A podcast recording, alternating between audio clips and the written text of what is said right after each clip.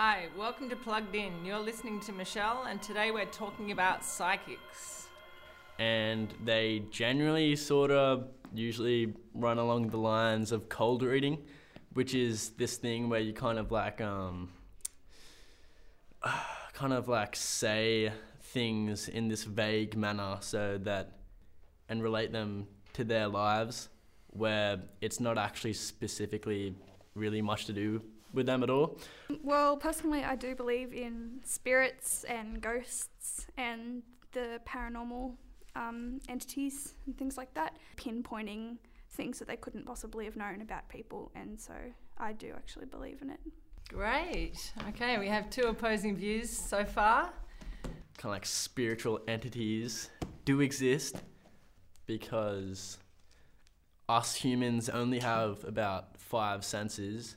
So we can only see a very little bit of the universe, and why is it not plausible that things could live outside of those five senses? Like ants see polarized light, which is a completely different spectrum to what we see. And so, whether humans can tap into that and actually communicate with dead people and dead beings, that is another question. there's so many different things that play into it as well. Like, um, if I'm very much of the mindset, if you're doing something, you, if you believe in something, you're not hurting anyone, then do it. But uh, as soon as you start taking money off people for stuff like that, I sort of would draw the line.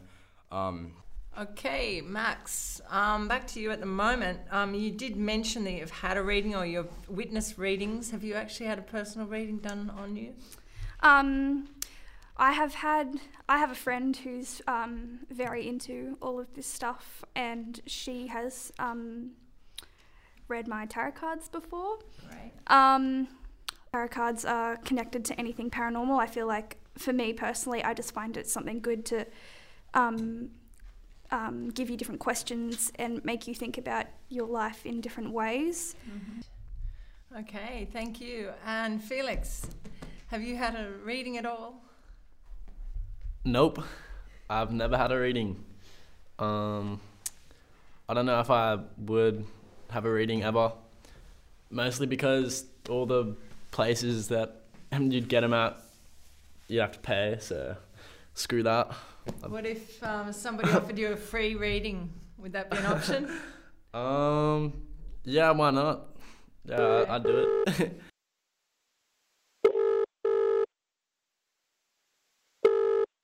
Hi, Carrie, it's Michelle. I'd like to welcome you as a psychic medium. And we have. Hello, Michelle. Hello. Um, we might get straight into a few questions. Um, Felix is eager to talk to you. I was just wondering, like, what would you say? Is there any way that you can debunk the theories online of um, techniques No. such as cold reading and like things no, like that? No, I think with you, you're a person that you need to find out things your own way. Like I've been Okay. a, I've been a um, medium from a very early age, and I had years of ridicule. Uh huh. You know, I was even kicked out of the church because I talked to dead people. Yeah. So I'm sort of immune to that sort of thing, and I always say the proof's in the pudding. I'm, su- Yeah. you know, I'm successful in my own right. I see people constantly. I do spirit shows, so I don't have to prove myself. Okay. So. But, but, but for skeptics like you, Uh huh. It'd be very important for you to go to where there is a haunting in a house and to experience it for yourself before you'll get it, because nothing will change your mind. Okay. So, do you see the ideas such as cold reading and other psychological techniques as just nothing but skeptical jargon? Our our uh, work as psychics and medium is actually to help people. So if Okay, it helps right. you, that's good. Okay, right. So you think that your service is to bring people and give a healing sort of experience? I'd say actually, we're here to help guide people on their path, Right. and also to give evidence of different types of phenomena. Okay, cool. Yeah, well, thank you for that. Uh, I'm. I'm, I'm not a psychic. I can't, I can't work out your opinion. Oh, very clever, Felix. Why don't you just trust your intuition and see how you go? Okay. well, thank you. Thanks, Kerry. That was an interesting conversation with Felix. Um, just on the subject of haunted houses, I, a question popped into my head.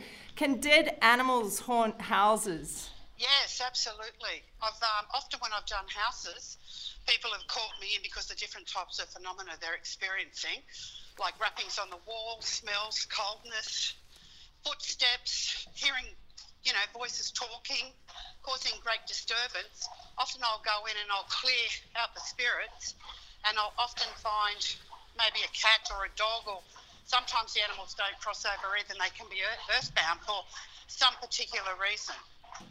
Okay, very interesting. And I've just got a quote here that everyone is born with psychic abilities. It's just a matter of knowing how to tap into it.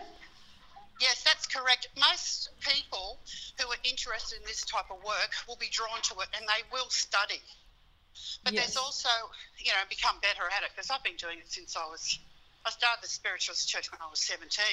Great. I was born this way. but, you know, I was, you know, I was just born a freak. So I had to honour who I was, even though I tried to get away from it so many times, I can tell you.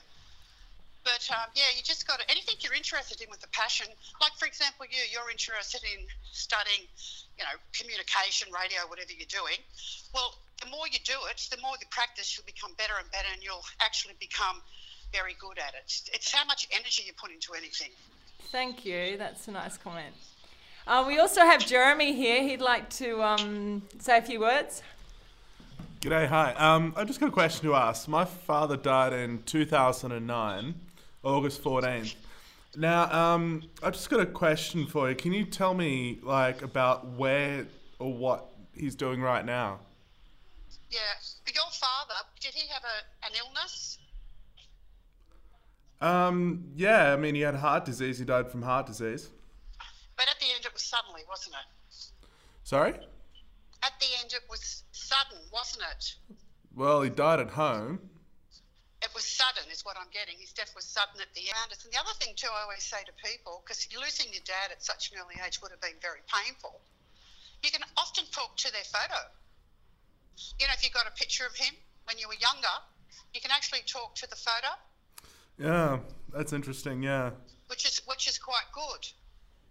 And um, because you'll feel it, you mightn't hear the words, but you'll feel it, and that will make you feel good because it's. I say that to a lot of people. You know, just talk to the photo, and often you'll get, um, you'll you'll receive feelings or images or something like that. Yeah, it's But I'm sure a... he's very, I'm sure he's very proud of you. Thank you, thank you. I appreciate that. Thanks, Carrie. Um, just on that subject, I got a bit confused myself personally when you say crossed over and he's not around, and then you said little signs Oh, will yes. be around. What's No, the well, I- difference? I, feel, I feel he's crossed over. Yeah. There's, there's two types of spirits. There's spirits that cross over, that's majority. Mm-hmm. And then you have the other type, like ghosts, that become stuck in the astral. They're called earthbound spirits. Okay. With this guy, he's not around, so he's obviously crossed over. But vi- visiting spirits or spirits that have died, they can come and visit you, or just for, you know, they come and visit for a while. But the earthbound spirits are stuck. They don't cross over. They're the ones that I have to deal with, removing from places and homes and they can um, they're, they're very confused and they haven't crossed over so that's why you need a spiritual medium to come in and do what's called a rescue and that helps them cross over and they go over to the spirit world but when our relatives die like a dad or a mum or someone that we love often they will come and visit us at different times of our life especially when we're going through hard times Mm-hmm. and, and they'll also leave us like a signpost. Like, I have an auntie who I was very close to. Confirmation. Oh yes, my uncle was a book writer or something. So it Yeah. just opened the door to a different type of phenomena called signpost. Often you get signposts in dreams too, don't you? Yeah. Like you Definitely. dream of things. Yeah, definitely. Dreams are very, very metaphorical and symbolic. Yeah. Yeah. Well, dreams are probably the most common type of signposts from the spirit world. Yeah. But um, you know, I feel that spiritual signposts are amazing, you know, and uh, in this day and age because Mm. they're it's evidence. Yeah. Yeah. Okay, well, thank you very much. I, I think that may be a wrap for now. Thank you for speaking. Okay, it was lovely, lovely talking to Thank you, Carrie. Thank you. you. I hope you. Yeah, well, I think basically what the psychic does is that they'll throw out the dots, and the client is the one who connects the dots.